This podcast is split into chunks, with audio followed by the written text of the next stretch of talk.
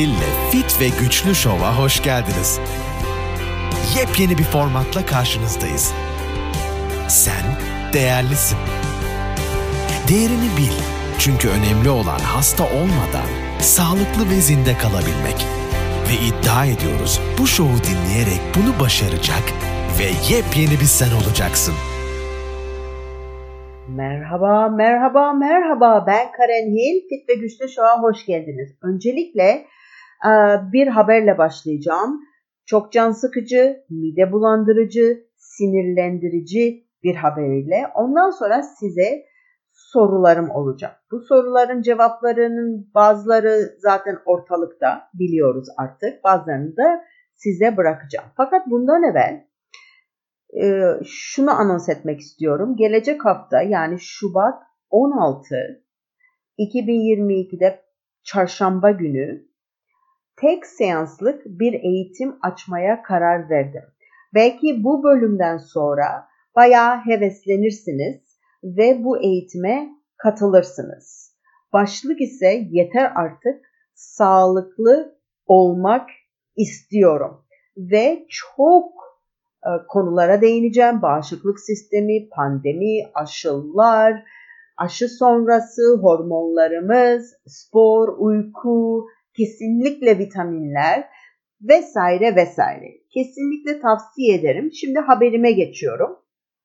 Bu haber iki hafta evvel e, haberlere düştü ama e, normal gazete haberlerine düştü. Şimdi de çok kötü bir durum olarak televizyon haberlerine düştü. Eminim bunu siz duymamışsınızdır ama eğer ki Türkiye'de de böyle bir veri alışverişi olur olsaydı veya var ise muhakkak sonuç aynı şekilde olacaktır. Okuyalım haberi. Merkezi Indiana'da bulunan ulusal bir hayat sigortası şirketi olan One America'nın CEO'suna göre 2021'in 3. çeyreğinde ölümler %40 arttı. Bu ölümler esas olarak 18 ile 64 yaş arası ve COVID dışı ölümlerdir. CEO şöyle söylüyor. Üçüncü çeyrekte gördüğümüz dördüncü çeyreğe kadar devam ettiğini görüyoruz. Ölüm oranlarının pandemi öncesi olandan yüzde 40 arttı.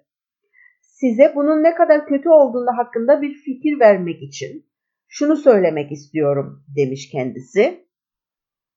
Yüzde 10 artış olduğu zaman ölümlerde bu yaş ortalamasındaki bu yaş ortalaması uzun yaşayacak insanların bir ortalaması 200'de 200 yılda bir felaket diye adlandırırız. Yani olmayan 200 yılda bir belki olabilecek bir felaket. Bu yüzde 10 artış. 100 kendisi devam ediyor. Yani yüzde 40 hiç duyulmamış bir şey. Oradan tabii ki devam ediyorlar haberlere. Şunu söylüyorlar. Bunun bir tek sebebi olabilir. Ben de size birkaç sebebini söyleyeyim.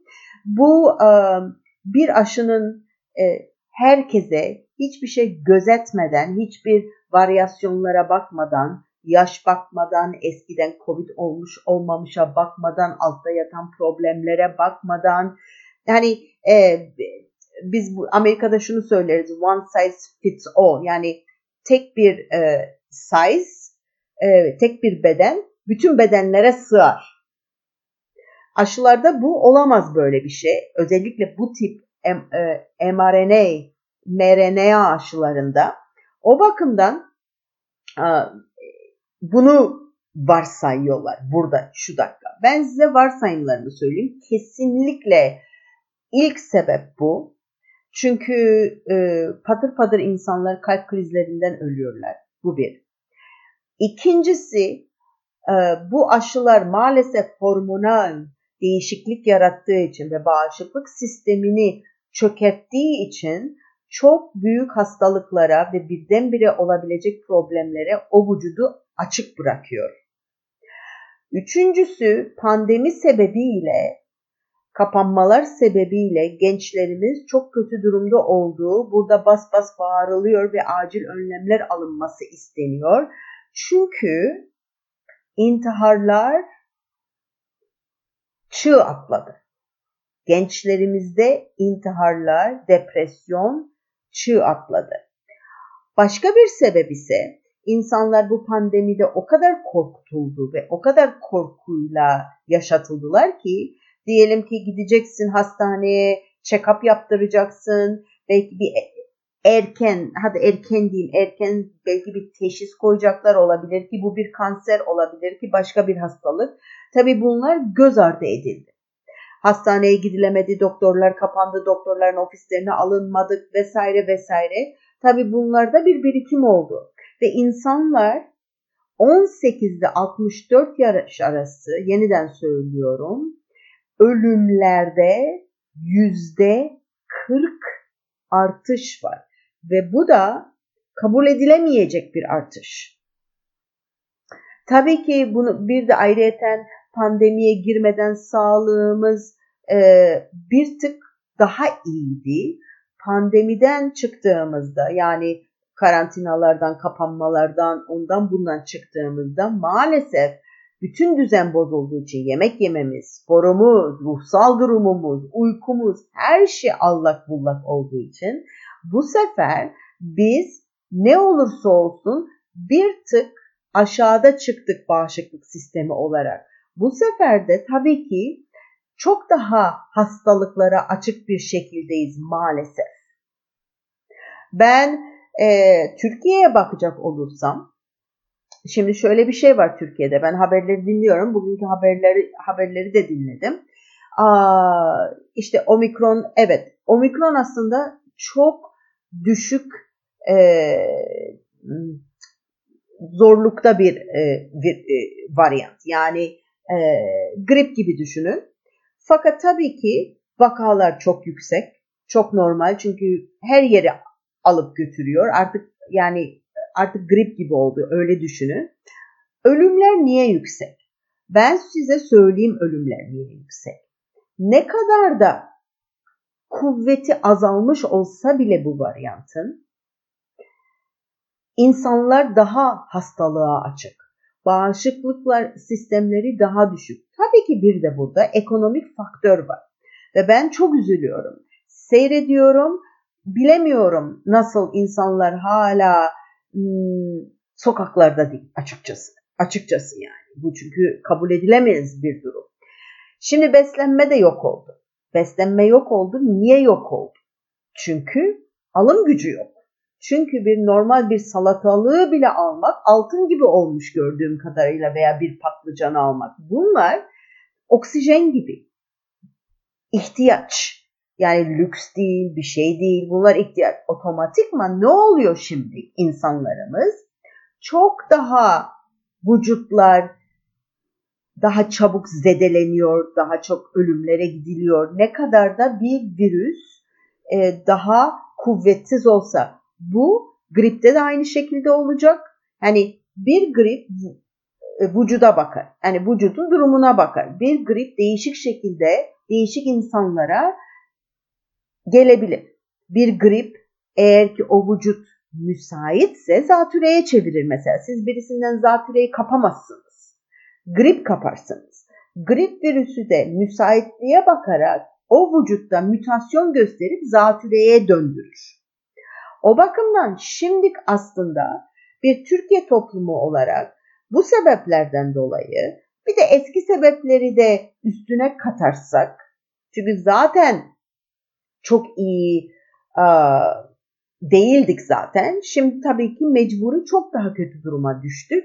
Bu sefer ne kadar da bu varyant veya diğer varyantlar kuvvetsiz olsa bile bizi daha kötü vurabilecek. Haberim bu. Ve bu şimdi tabii ki bunun araştırmasına girdiler. E, zaten çıkacak ortaya. Şimdi ben sorularıma başlayayım size. E, bu soruları ben e, Esat Bey'den aldım, e, başka bir kişiden aldım. Kendime göre uyarladım bu soruları e, ve size soruyorum. Soru 1. Salgının en başında Çin'den geldiği iddia edilen ve sonradan yalan olduğu ortaya çıkan görüntüler. Nasıl oldu da dünyadaki birçok görsel ve yazılı ana akım medyada kendisine yer bulabildi? Bu görüntülerin teyidini almadan bu korku medya organları sunmaktan neden çekinmedi? Yani neden doğru dürüst bir gazetecilik yapılmadı? Çünkü bütün bu tabi bu görüntülerin yalan olduğu, insanlar yerlere düşüyor, ölüyorlar, pat diye titriyorlar, işte yerlerde ölüler böyle böyle. Bunların hepsi yalan olduğu tabii ki biliyorsunuz herhalde yani. Bunlar çoktan çoktan yani bir sene evvelden, daha evvelden çıktı ortaya bunların hepsi yalan oldu. Aynı şekilde e, yok yarasa dediler, yok oradan marketten çıktı filan dediler. E, bunun yalan olduğunu bu tabii ki ortaya çıktı yani bariz bir şekilde. E, bu virüsün e, Ocak'ta, Şubat'ta, Mart e, değil fakat Eylül 2019'da başladığını ve bunun Çin'in sakladığını, tabii orada bir askeri olimpiyatlar olduğu ve ondan sonra da bütün dünyaya yayıldığı anlaşıldı. Bunu biliyoruz. Neden ama? Neden? Şimdi bu nedenlerini öğrenmek lazım. Bunları öğrendik ama neden böyle bir propaganda yapıldı? Soru 2. Medyaya güven olmaz diyebilirsiniz. Yeterince adil. Doğru. Artık medyaya hiç güven olmaz. Ya açıkça söylüyorum. Hiçbir medyaya şu dakika güven olmaz. Peki aynı medya 2 senedir. Neden televizyonda aşılara en ufak bir eleştiri bile getiren bir tane bilim insanı çıkarmadı? Yani ee, örnek veriyorum işte diyetisyenler çıkıyor, doktorlar çıkıyor, kalp doktorları çıkıyor. Diyorlar ki işte bu diyet çok iyidir. Öbürü diyor ki hayır böyle yiyin diyor. Hatta ben bir um, Habertürk'te bir e, program seyretmiştim. Altı değişik diyetisyeni çıkarmışlardı. Doktor, o işte holistik bilmem ne filan.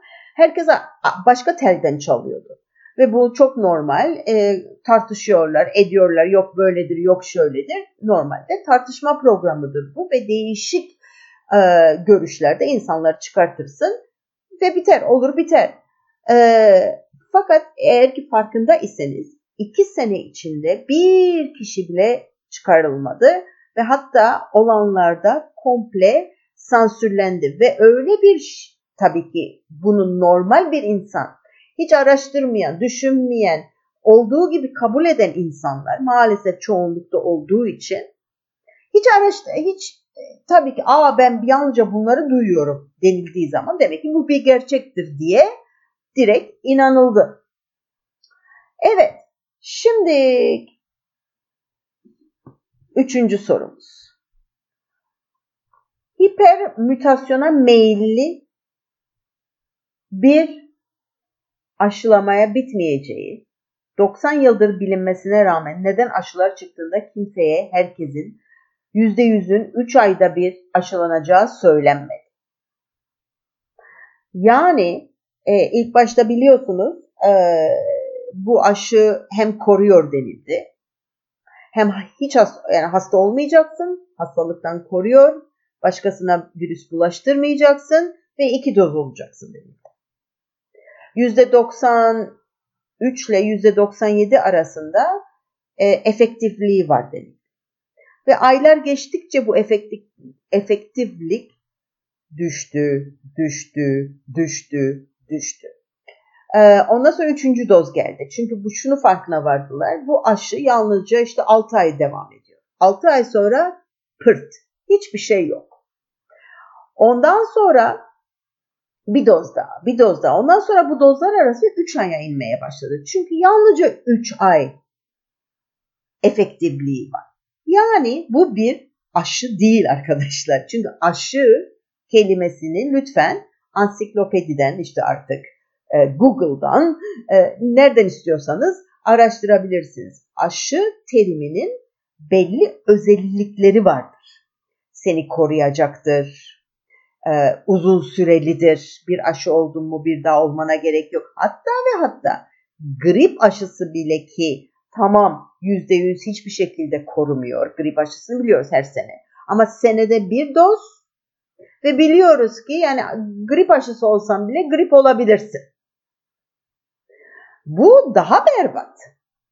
Ve grip aşısı eski teknoloji, bu yeni teknoloji, yeni teknoloji çok daha maalesef çok çetrefilli. Çok çetrefilli. Şimdi bu biliniyordu. Bu biliniyordu. Fakat söylenmedi. Çünkü söylenirse kim kim yapar ki bunu? Kim alır ki? Kim kullanır ki? Şimdi gelelim dördüncü soruya. Belki bu bilmediğinizde bilgiler olabilir. Ee, buradan da bunu öğrenmiş oluyoruz. Oxford, Harvard, Stanford'da konuda uzman 3 profesörün Ekim 2020'de Ekim 2020'de hazırladığı ve 14 bin bilim insanının 40 bin doktorun 700 bin vatandaşın iki ayda imzaladığı deklarasyona neden ulaşılamaz duruma getirildi. Önce verildi, post edildi, sunuldu fakat ondan sonra ulaşamaz duruma geldiniz. Neden? 700 bin kişi, 40 bin doktor, 14 bin bilim insanı susturuldu. Düşünmeniz gerekiyor. Neden? Para, para, para. Hiç önemli değil. Geri kalanı. Siz ölmüşsünüz, hasta olmuşsunuz, hormonsal dengesizlik yaşamışsınız, bebekler ölü doğmaya başlamış. Aa hiç önemli değil. Sizin iyiliğiniz için bu. Herkesin iyiliği için kandırıldınız. Şimdi gelelim soru 5. Soru 5'in cev- cevabı çok ilginç. Ee, kimya doktorası olan Tanzanya Başkanı John Magufuli PCR testlerinin etkisizliğini gösterip güvenmediği için aşıları ülkesine sokmayacağını duyurduktan sonra neden 31 Mart 2020'de bilinmeyen bir kalp rahatsızlığıyla öldü. Şimdi çok ilginçtir ki evet PCR testlerinin etkisizliği belli oldu ve raftan kaldırıldı. Doğru söyledi. PCR testlerini ben başka bir bölümde zaten çok detaylı bir şekilde anlattım. Onu dinleyebilirsiniz. Ayrıca e, şimdi de ev testleri var biliyorsunuz. Onlar da yani çok komik. Neyse. E, oraya hiç girmeyeyim şimdilik. E, soru 6. Etkinliğinin zararlarından az etkinliğinin zararlarından az olduğu bilinen cerrahi veya bez maskeler neden ısrarla bir salgın kostümü olarak birçok yerde dayatılmaya devam ediliyor. Şimdi etkinliği yok, zararı çok. Ve maalesef burada hükümet tarafından, CDC tarafından da maalesef söylenilmek zorunda kalındı. Bu kadar zamandan sonra hatta ve hatta çok daha problem yarattığı ortaya çıktı. Ha bunu başından beri bilmiyor muyduk? Biliyorduk. Söyleyebildik mi? Söyleyemedik. Siz duyamadınız. Doktorlar artık ne taraftan nasıl size ulaşsınlar? Virologlar, profesörler e, e, ulaşamadık size. Ulaş, ulaştığımız insanlar da zaten gözü açık, kulakları açık, daha sağlıklı insanlar. Çok ilginçtir bu. O bakımdan e, gene diyorum yeter artık. Sağlıklı olmak istiyorum. Bu zihinsel, ruhsal ve fiziksel. Çok çok önemli. Şimdi tabii bu maskeler yani omikron aslında bize kesinlikle gösterdi ki bu beş para etmiyor ve mecbur kaldılar e, bunu kabul etmeye ve bunu e, yayınlamaya çünkü gerçekler her bir şekilde çıkar ortaya. Her bir şekilde. Soru 7. Gerçekten ölümcül salgılar 7-24 reklam kampanyalarına, propagandalara ve korku pompalanmasına ihtiyaç duyar mı? Duymaz. Yoksa buna psikolojik operasyonlar mı ihtiyaç duyar? Çok ölümcül bir pandemi kendini hatırlatmak için bu kadar çabayı neden istesin? Doğrudur. Bir gerçekten bir pandemi varsa zaten bellidir. Sokağa çıktığında bellidir. Oraya gittiğinde bellidir. Gerçekten bunu anlamanız lazım. Ne zaman ki bir şeyin reklamı vardır. Ne zaman bir şeyin bir propagandası vardır. Bu emin olun. Emin olun. Bu her şey için geçerli ama bu bir yiyecek için de geçerli. Bir domatesin reklamını görmezsiniz diye düşünüyorum. Bir patlıcanın reklamını görmezsiniz diye düşünüyorum. Ama bir e, işte kekin, boğaçanın, boğaça da değil, bir kekin, bir Coca-Cola'nın, bir Fanta'nın reklamını görürsünüz. Burada buradaki reklamlar ilaç reklamları dolu. Ağzınız açık kalır. Gerçek bir şeyin reklama ihtiyacı yoktur. Bunu anlayın. Eğer ki gerçekten bütün e, televizyonları kapatsanız, gazete okumasanız, dışarı çıksanız, yani herkes böyle davransa, normal hayat devam edecektir. Hiç farkına bile varmazsınız. Ama bir pandemide kesinlikle bariz bir şekilde zaten ortadadır, gözle görülür bir şekilde. Bu değil. Hastaneler de böyle değil. Gelelim. Evet, soru 8. Gerçekten ortada çok ölümcül bir virüs olsaydı, baştan beriden yani omikrondan bahsetmiyoruz, ilk başta bütün bu milyarderler, devlet başkanları, milletvekiller vesaire ortalıkta gezerken görür müydünüz? Yoksa sığınaklarında mı olurdu? Hani bir düşünün. Bir düşünün. Yani e, bu mesela bizim burada parlamentoda işte ne, neredeyse işte senatoda vesaire e, maskeler ne zaman konuluyor biliyor musunuz? Hatta bunun haberleri yapıldı. Herkes maskesiz dolaşıyor. Aa resim mi çekilecek hemen maskeler takılıyor. E biz bunları G20'de de gördük. Herkes maskesiz dolaşıyor. Aa resim mi çekilecek hemen maskeler takılıyor. Bunların hepsi reklam. Bunların hepsi reklam. Artık bunları konuşuyoruz çünkü artık iki, iki buçuk sene geçti. Artık her şey ortada. Gerçekler ortada. Ha siz görmüyor olabilirsiniz. Artık açın gözünüzü. Evet. Dokuz. İki senedir neden ölüm kayıtları ve verileri açıklanmıyor? Ve neden bunları mezarlık kayıtlarından falan hesapla çıkarmaya çalışıyoruz? İki senede 160 milyon ölmüş ve bunların kayıtlara göre 5,5 milyonu Covid iken neden insanlar sadece sadece Covid'den ölüyormuş gibi davranılıyor? Para para para. Korku korku korku. Bunlar ne kadar kuvvetli şeylerdir biliyor musunuz sizi kontrol etmek için? Uhu. Yani bunu bir yakaladılar mı bir daha bırakmazlar Zaten de öyle oldu. Soru 10. Neden Covid ölümleri açıklanırken ısrarla demografi gündeme getirilmiyor? Ölenlerin yaklaşık %93'ünün 65 yaş üstü ve ağır kronik hastalığı olan 50 yaş üstü olduğu dillendirilmiyor.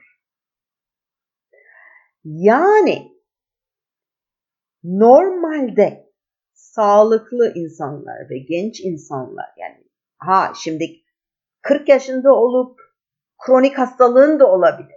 Riskli grubundasın. Evet.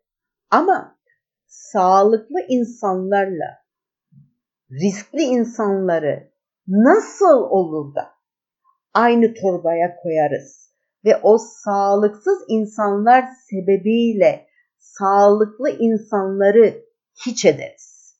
Çünkü sağlıksız ise evinde oturabilir, çıkmayabilir, maske takabilir, gidip aşı olabilir. Herkes kendi kararı bu. Fakat dayatma olduğu zaman bu sefer herkesi aynı torbaya koyup herkese aynı eziyeti çektiriyoruz. Ben neden başkası bir hasta ise ben kendimi şey yapayım, hapse koyayım. Bu doğru değil ve bunu yaparak da diğer kişileri de sağlıksız duruma getirdik. Şimdi soru 11.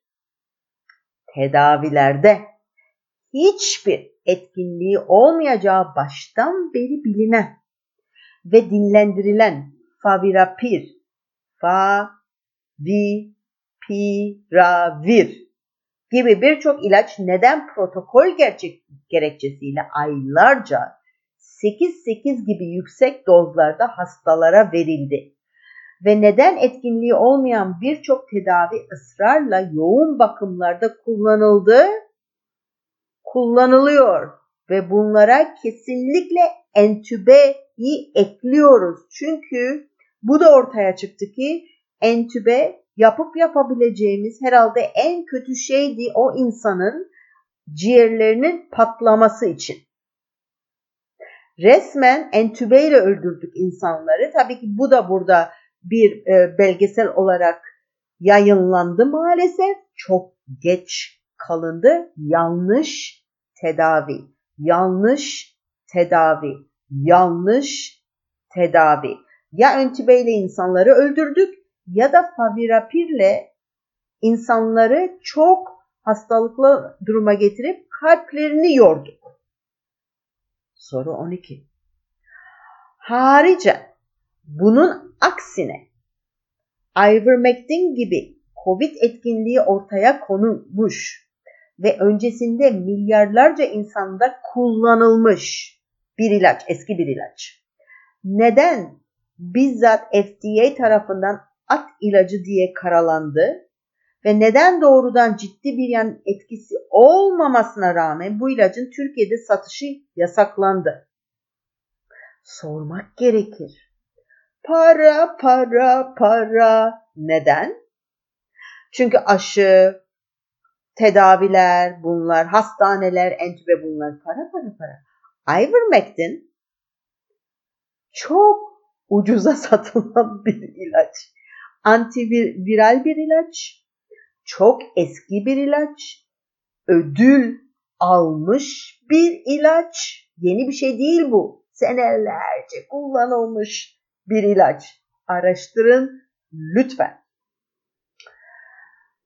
Soru 13.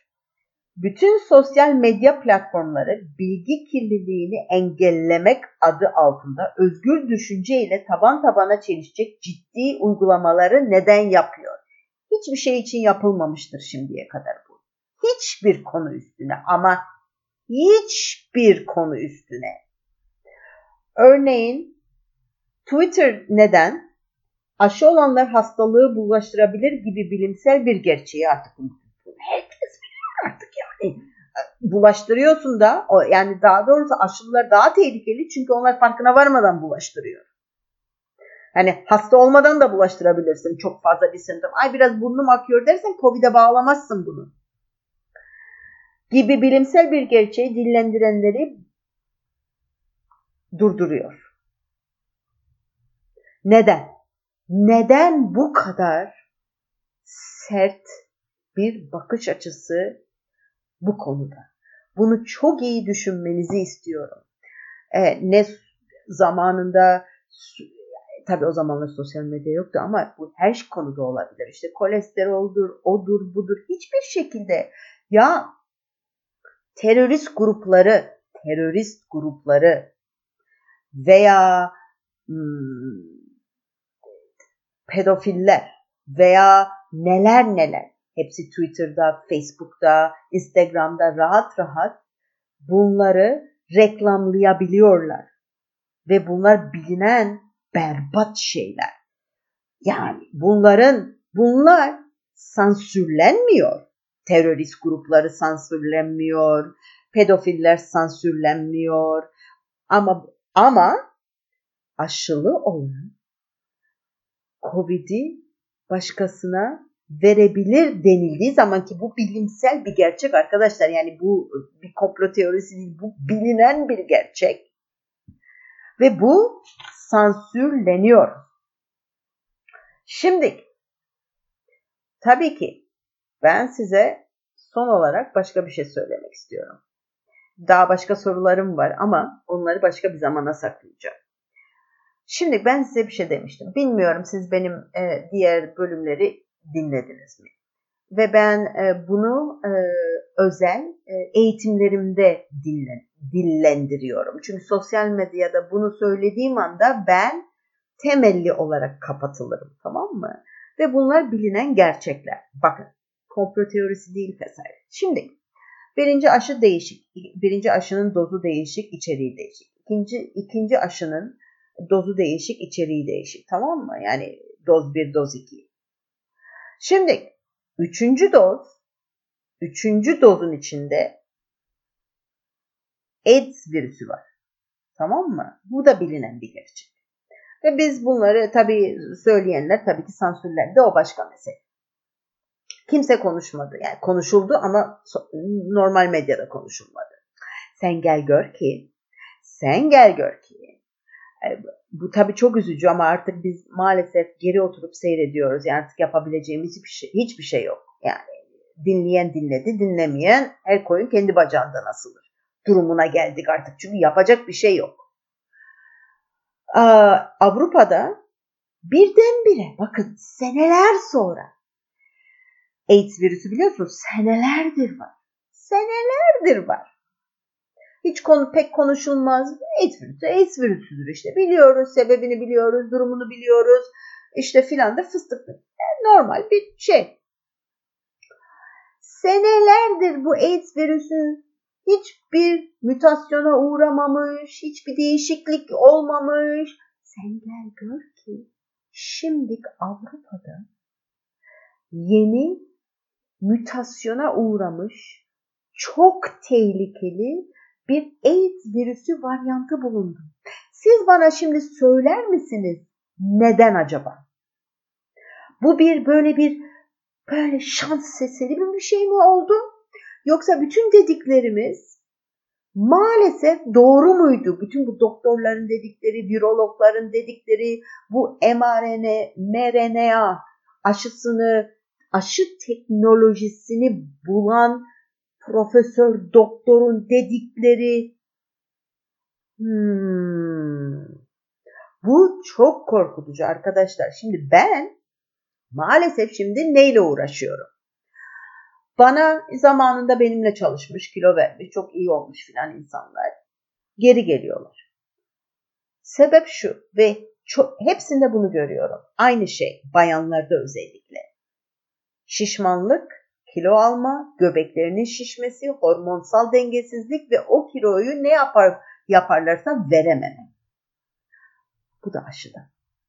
Çok üzgünüm. Bağışıklık sistemi hastalıkları görüyorum. Durup dururken egzamalar. Durup dururken. Çok insanda var bu. O bakımdan arkadaşlar ben senelerdir konuşuyorum, senelerdir anlatıyorum, senelerdir de aynı cümleleri kuruyorum. Bazen ben kendi kendimi duymaktan bıktım. Gerçekten ya dedim ki değişik bir cümle kursam acaba. Yok değişik bir cümle. Gerçek gerçektir. Gerçek her zaman gerçek olarak kalacaktır. Artık lütfen bu zamandan sonra kilo verme lüks diye bir şey yok. Sağlıklı olma zaten sonucunda kilo verirsin. Bana hala hangi vitamini kullanayım diyenler var. Bana e, ins, e, benim diyabetim var ne yapayım? Ya böyle bir bu, bunlar böyle değil. Temelini anlarsanız bunları çözmesini zaten siz anlayacaksınız. Benim artık anlatmama gerek kalmayacak. Bakın yeniden söylüyorum. Son çağrımı veriyorum. Ve bu kadar da inatçıyım bu konuda. Lütfen tek seanslık bir eğitim veriyorum. İki buçuk saat sürecek minimum. Sorularınıza cevap bulabileceksiniz. Güzel konuları kapsayacağım. Ve ona göre de bir ücretlendirme yaptım. Türkiye'yi düşünerekten. Çünkü Türkiye evet çok zor. Biliyorum. Ona göre de ben Amerika fiyatlarıyla bir alakası yok bunun.